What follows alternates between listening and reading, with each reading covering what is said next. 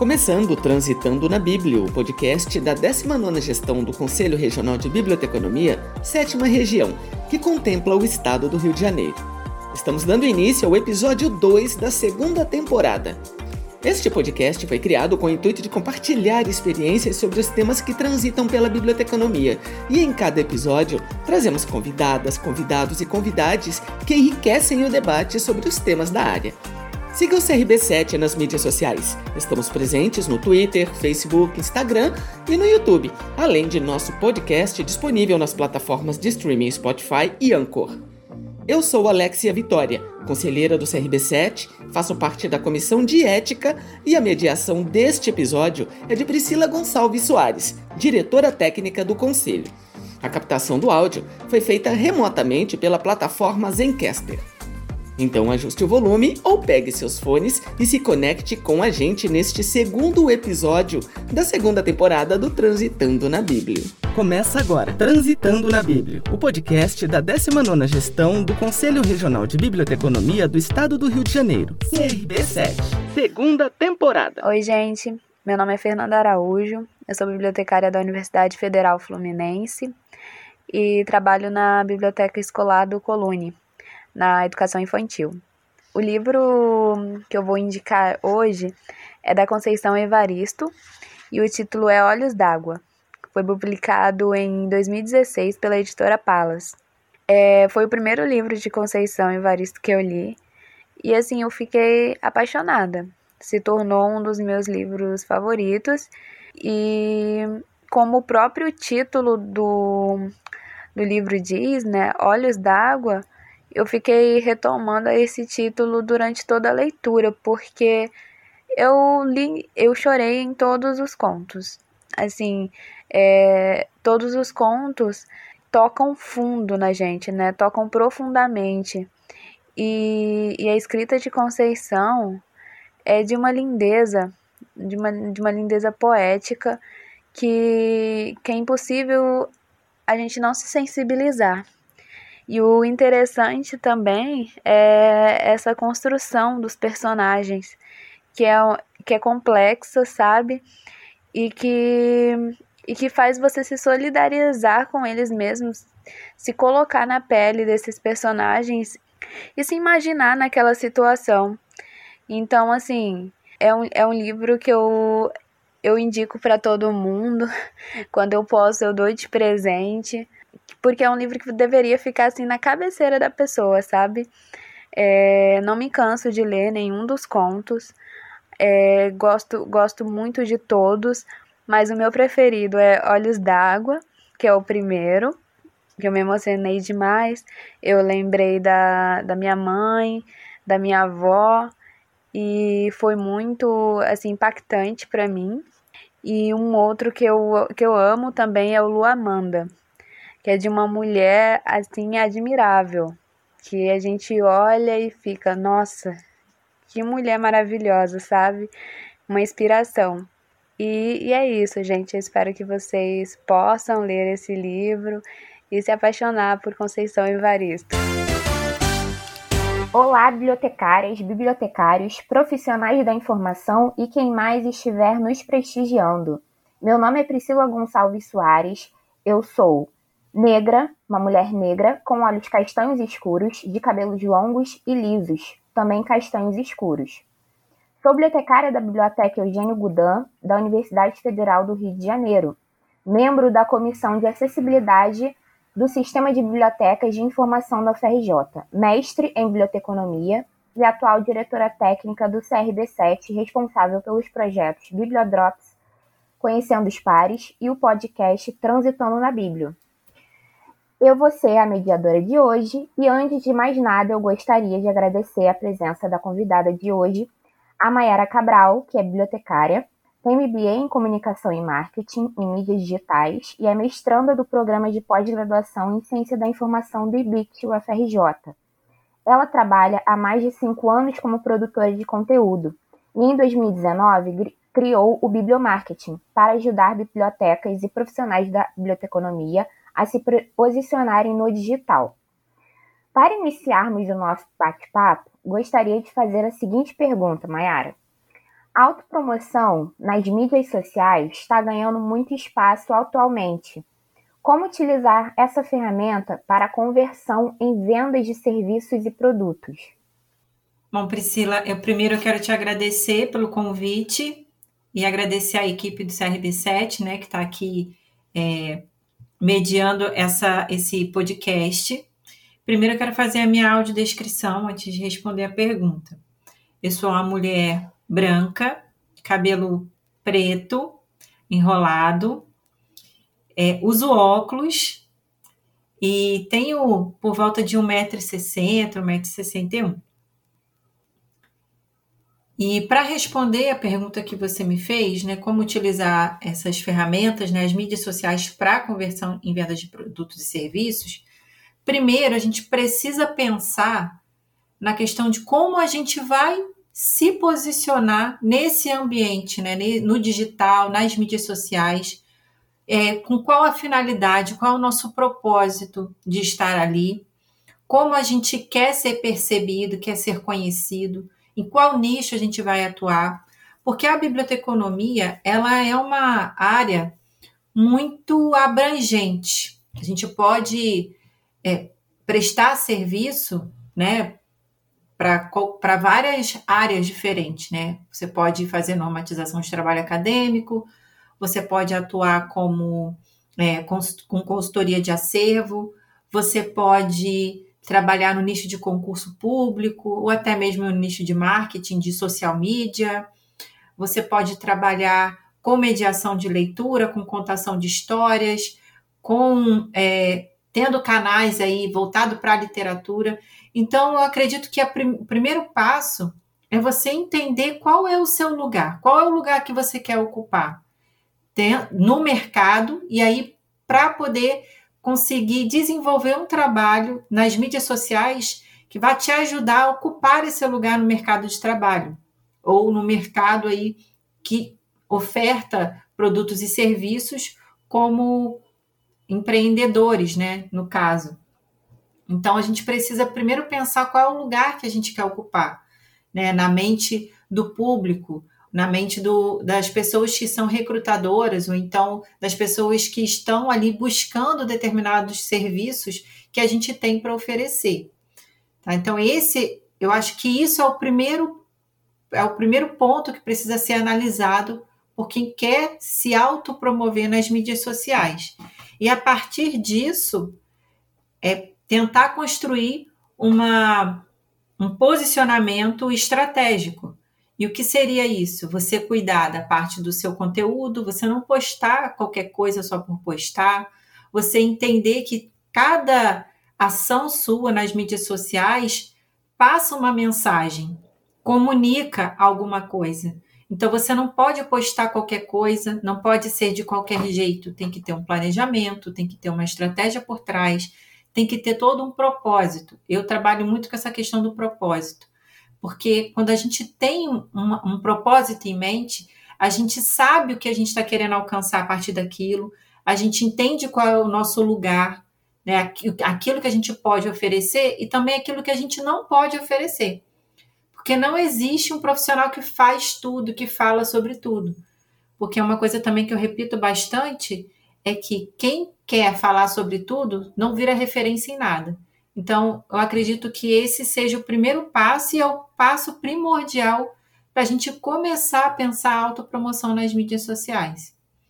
Em uma sociedade cada vez mais conectada, Mayara, você acha que ter uma mídia social profissional ou pessoal que mostre nossos valores, preferências de leitura, forma de comunicação, etc., pode ser um diferencial na hora da contratação para um emprego?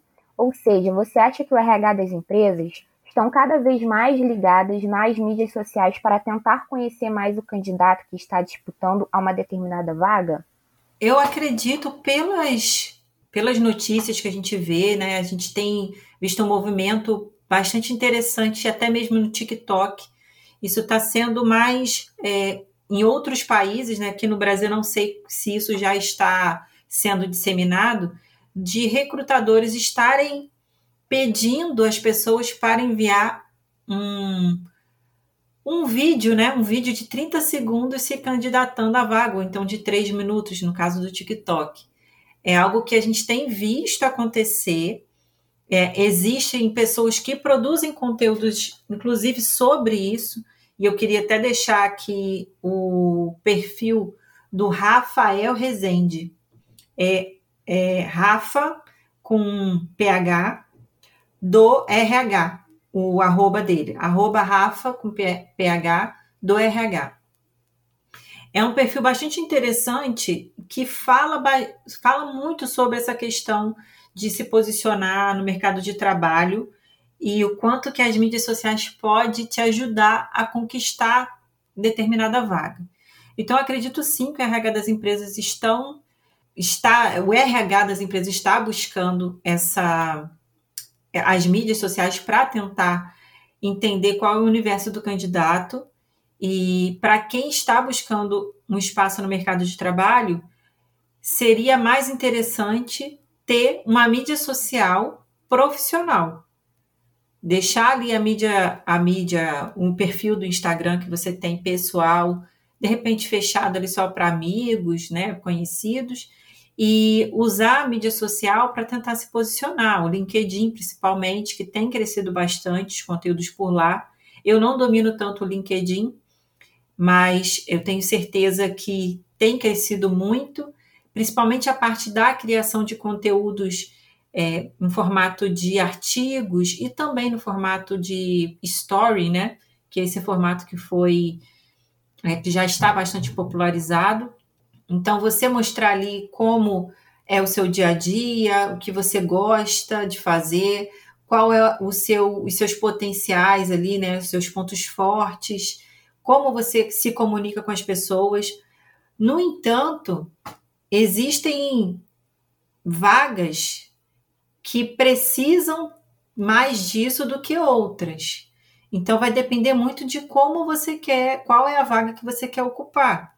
De repente, se é numa empresa de comunicação, numa agência de publicidade, que tem bastante pessoas agora querendo trabalhar nessa área, bibliotecários e bibliotecárias, né, principalmente para trabalhar com curadoria de conteúdo, seria interessante que a pessoa tivesse um perfil e ali publicasse, né, se posicionasse é, dentro da, da vaga que ela quer ocupar. Mas dependendo do, do é, daquilo que você está buscando, talvez não seja um diferencial, tá? Talvez não seja um diferencial determinante, mas pode ser ali um plus, né? Pode ser é, algo que pode complementar o seu currículo, por exemplo. O que você diria para quem está começando a empreender na área da biblioteconomia? Como utilizar o marketing e as mídias sociais a seu favor? É, eu, isso tem muito a ver com a primeira pergunta, né? Porque você precisa, quem vai empreender também precisa entender qual é o lugar que você quer ocupar no mercado. Porque você tem ali é, diversos profissionais que oferecem a mesma coisa que você, independente do nicho que você está atuando. Então você precisa é construir um posicionamento estratégico para se sobressair, para ocupar o seu lugar, para você mostrar que você tem ali o seu diferencial, que você tem os seus aspectos únicos, né? Você tem as suas características únicas, algo, uma proposta única, né? A proposta única de valor que você entrega. Como que você vai se diferenciar? E ali dentro do, do marketing nas mídias sociais, você consegue comunicar isso, porque o marketing, na verdade, ele é uma estratégia, independente de se é nas mídias sociais ou não, é uma estratégia que você busca entregar para o público aquilo que você está oferecendo, né? E aí, a partir disso, nas mídias sociais, você consegue ter um feedback melhor das pessoas, consegue se comunicar com seu público-alvo. Então, é uma, é uma são plataformas que você não pode ignorar hoje, você, se você tá, quer empreender, quer oferecer um, um produto ou serviço, tanto como marca pessoal quanto como um projeto, né? Você tem que entender que as mídias sociais, ela, elas são plataformas que te permitem ter uma conexão maior com o público que você quer atingir. E como que isso acontece? Através da produção de conteúdo. Né? As mídias sociais, elas são plataformas que elas têm essa finalidade de gerar conteúdo, né? Conteúdo gerado pelo usuário e também de interação social. E são premissas básicas das mídias sociais que a gente não pode ignorar. Se você está, se você tem um perfil nas mídias sociais, você precisa levar isso em conta. Não pode estar ali ocupando um espaço e não ser lembrado. Então você precisa produzir conteúdo, você precisa interagir com as pessoas, entender como elas pensam, quais são as necessidades que elas têm em relação àquilo que você oferece e tentar converter isso em venda a partir dessa conexão, porque as pessoas vão confiar em você, vão ver que você realmente entende daquilo que você está falando, porque você produz conteúdo sobre isso, e aí a venda acontece. Então, tudo precisa ser pensado de forma estratégica. Tá? Para quem quer empreender, de repente criar uma empresa para oferecer consultoria, ou então para oferecer cursos de capacitação, independente aí do nicho que você queira atuar, do tipo de produto ou serviço que você queira oferecer, as mídias sociais elas precisam ser entendidas como plataformas estratégicas dentro desse posicionamento de mercado que você precisa construir. E como que você acha, né, que utilizar o marketing, é, como que o marketing ele pode ajudar o bibliotecário ou a bibliotecária a conseguir uma melhor colocação no mercado de trabalho ou um aumento de salário? Como você acha que o marketing pode ajudar nisso? Olha, Priscila, essa é uma pergunta um pouco complexa, porque a gente precisa levar em consideração o próprio mercado de trabalho do bibliotecário e da bibliotecária hoje. Você tem ali empresas que estimulam o maior engajamento do profissional com a empresa em si, né? E ali, independente do, do cargo que ele ocupa na empresa. E você tem instituições que não valorizam isso. Tem, tanto é que tem bibliotecas que nem mídia social não pode ter. E aqui eu estou dizendo de uma área específica que tem dentro do mercado de trabalho do bibliotecário, que é trabalhar em biblioteca, que é o mais comum. Né? E estou aí tirando as instituições públicas, estou falando das instituições privadas mesmo. Então, você tem instituições que não valorizam nem que a biblioteca tenha um, um perfil na mídia social. Então, como que o bibliotecário ou a bibliotecária vai se sentir engajado a utilizar esse marketing para conseguir um aumento de salário? Tá? Estou pegando esse aumento de salário primeiro para a gente pensar. Então, vai depender muito da dinâmica da própria instituição. É, se ela valoriza esse tipo de posicionamento dos profissionais que trabalham ali. Tem instituição que não gosta de ser associada ao perfil do bibliotecário. Eu já tive relatos de algumas alunas, de alguns colegas também é, da área que relataram isso, né? Que falaram que é, a instituição não permite que a pessoa tenha um perfil né, profissional associado ao trabalho que ela executa ali. Então, existem essas questões, isso aí vai depender do contexto institucional. Agora, em relação a conseguir uma melhor colocação no mercado de trabalho, é essencial. Pega até a questão que a gente já é, falou ali, né, sobre sobre como que o RH está é, olhando essas questões, né? Se o RH vai ali para procurar entender, conhecer um pouco melhor do candidato à vaga. Então existe isso, e além do RH buscar a partir de uma vaga, né? A, a partir de uma candidatura a uma vaga de emprego, o RH busca, tem a questão também da gente gerar oportunidades a partir do momento que a gente tem um perfil e se, se coloca como uma autoridade no mercado. Eu sou uma pessoa que sou uma bibliotecária que trabalha numa instituição pública. Mas, independente disso, eu gero várias oportunidades de trabalho é, utilizando o bibliomarketing, né? Então, existe essa questão também você, além de, de você estar ali posicionado e estar é, disponível para o RH, o seu perfil, é, existe a possibilidade de você também gerar oportunidades de trabalho com aquilo que você está desenvolvendo. Então, é, a visibilidade é muito grande. Isso que eu gostaria de deixar frisado. Que a questão de se colocar melhor no, no mercado de trabalho é você ter visibilidade. Então, o marketing ele te ajuda a isso.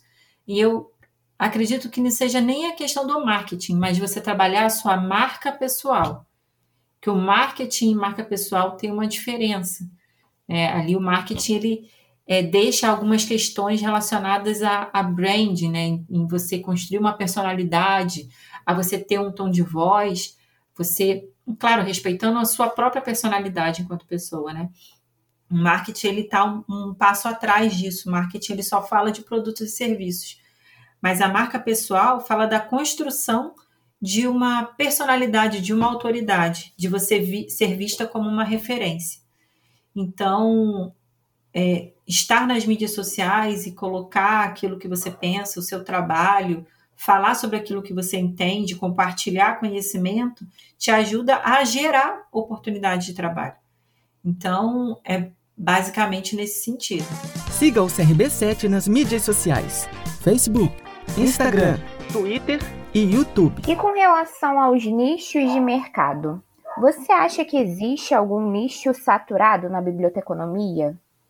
Priscila, isso é algo que geralmente as pessoas têm essa dúvida né, de, poxa, qual, qual nicho que eu posso atuar? Tem muita gente já trabalhando com normatização de trabalho acadêmico, tem muita gente trabalhando é, com consultoria. E eu acredito que a questão do nicho saturado, é, em qualquer área, independente de ser biblioteconomia ou não, é uma, é uma questão que ela é infundada. A partir do momento que você se posiciona e coloca suas características próprias, imprime a sua personalidade naquilo que você está desenvolvendo, e ali você tem uma proposta única, se apresenta com características únicas, constrói aquilo em cima da sua própria personalidade, você consegue se sobressair às demais pessoas que estão fazendo tudo igual. Então, quando a gente fala de nicho saturado, tem nicho saturado para quem faz a mesma coisa que os outros estão fazendo. Quando você consegue é, imprimir a sua personalidade, que é única, de, a de todo mundo, né? É única, você consegue se sobressair. Então, eu não acredito que exista nicho saturado na biblioteconomia.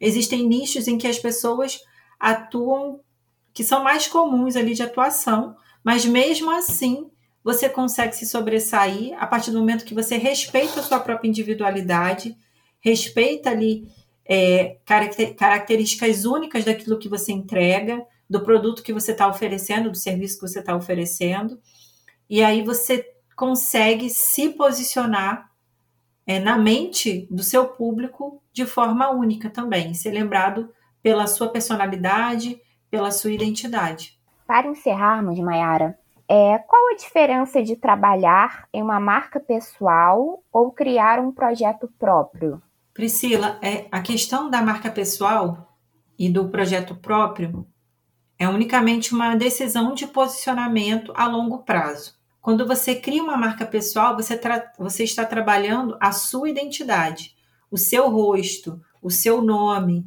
né? e você enquanto profissional, tá?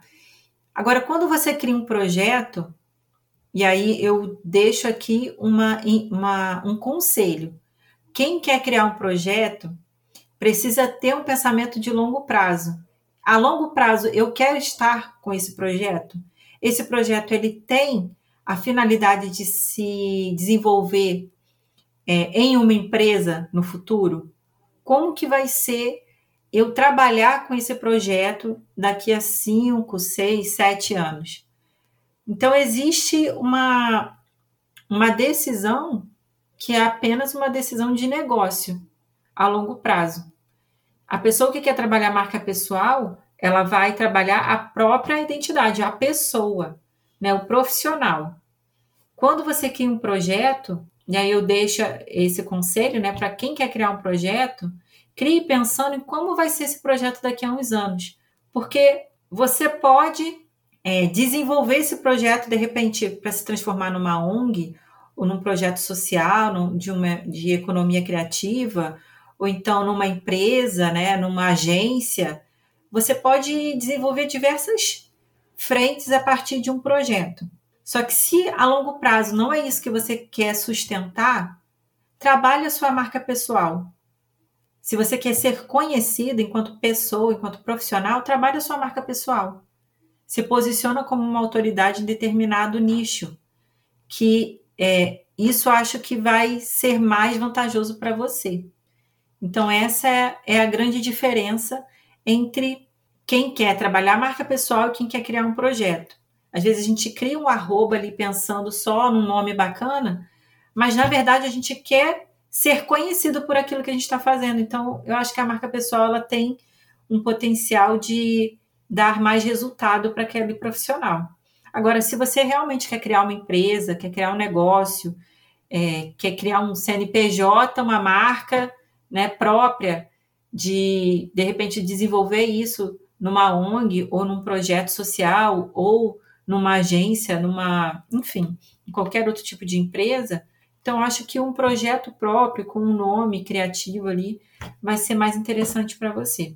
E pode ser até uma escadinha, né, Mayara? A pessoa começa como uma marca pessoal e ela vai se posicionando, as pessoas vão conhecendo cada vez mais ela e, e, e conhecendo é, quais são os valores dela, o que, que ela entrega, e aí pode ser que no futuro realmente aquela marca pessoal ela vire é um projeto, né? Não, eu acredito que não que ela vire um projeto, porque aí quando você quer criar um projeto é bom você desassociar da sua própria marca pessoal é, no sentido de se você vai criar uma empresa, você vai ter outras pessoas ali trabalhando com você também. Outras pessoas responsáveis ali por aquilo que você está criando, outras pessoas te apoiando, criando conteúdo, então criando produtos e serviços, dando suporte. Agora, quando você trabalha a sua marca pessoal, tá ali, vamos dizer, tá, tá a sua cara na reta. Então, você pode ter uma marca pessoal e depois criar um projeto. Agora, sua marca pessoal virar um projeto, eu não acho um bom negócio. Acho que precisa ter essa separação. Isso é um assunto até um pouco discutido na área de, de empreendedorismo. E aqui eu vou dar um exemplo que, na verdade, eu não sigo essa pessoa, mas eu já vi uma declaração e eu achei que faz sentido. Então, é, quero só trazer esse exemplo aqui.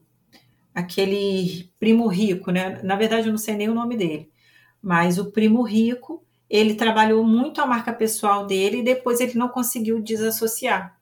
E pela por, uma estratégia de negócio, ele teve que criar uma outra empresa para poder conseguir migrar toda essa, essa cultura, todo, todos os projetos, enfim.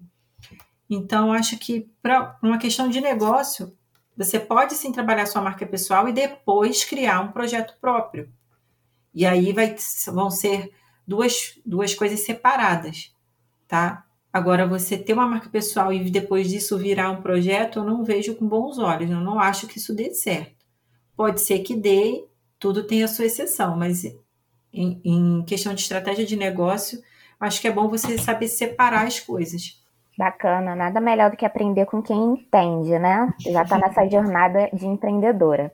Então, Mayara, já encaminhando para o encerramento, eu gostaria de ouvir suas considerações finais. Priscila, é, o que eu gostaria de trazer aqui para essas considerações finais é o seguinte: a biblioteconomia ela carece de profissionais se posicionando, mostrando o seu trabalho, mostrando aquilo que eles são experts.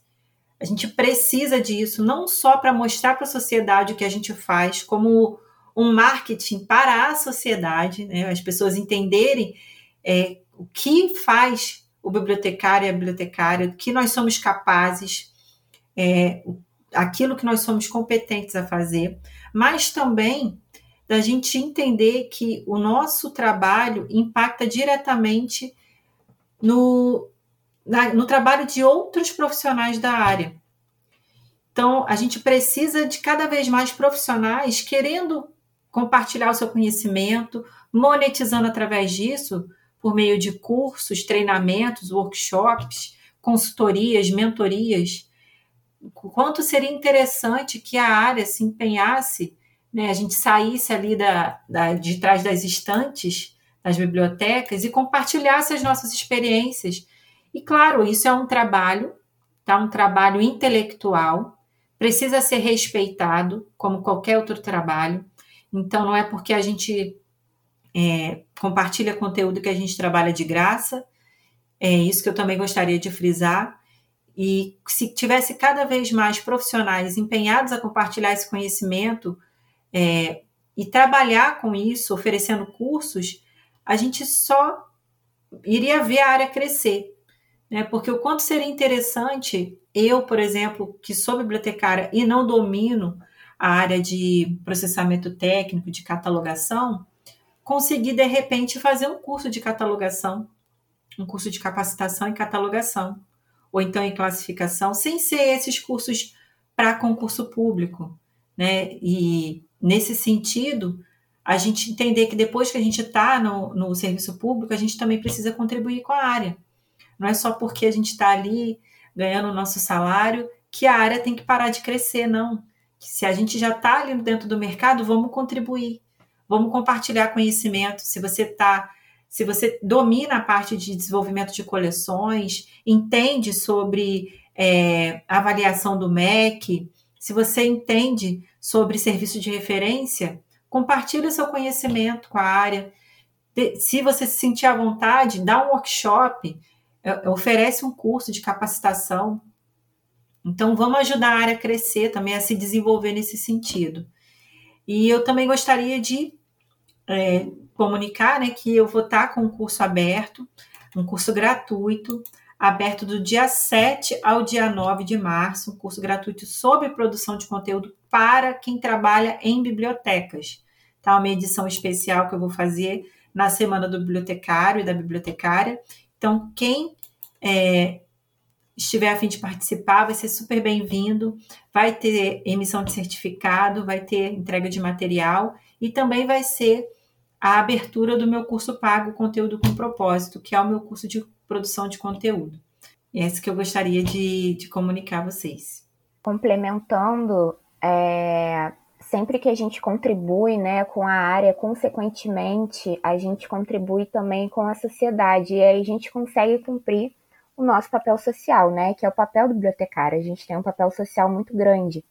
Então, é, gostaria de encerrar esse episódio agradecendo mais uma vez a presença da nossa convidada para esse papo tão pertinente para a nossa área e convido a todos vocês para seguirem o nosso Instagram, CRB7Região, nosso Facebook, Conselho Regional de Biblioteconomia 7 Região, e nossos projetos no YouTube, CRB7RJ. Articula Bíblio, Bibliodrops e Atualiza Bíblio. Termina aqui, Transitando na Bíblia o podcast da 19ª Gestão do Conselho Regional de Biblioteconomia do Estado do Rio de Janeiro, CRB7. Segunda temporada.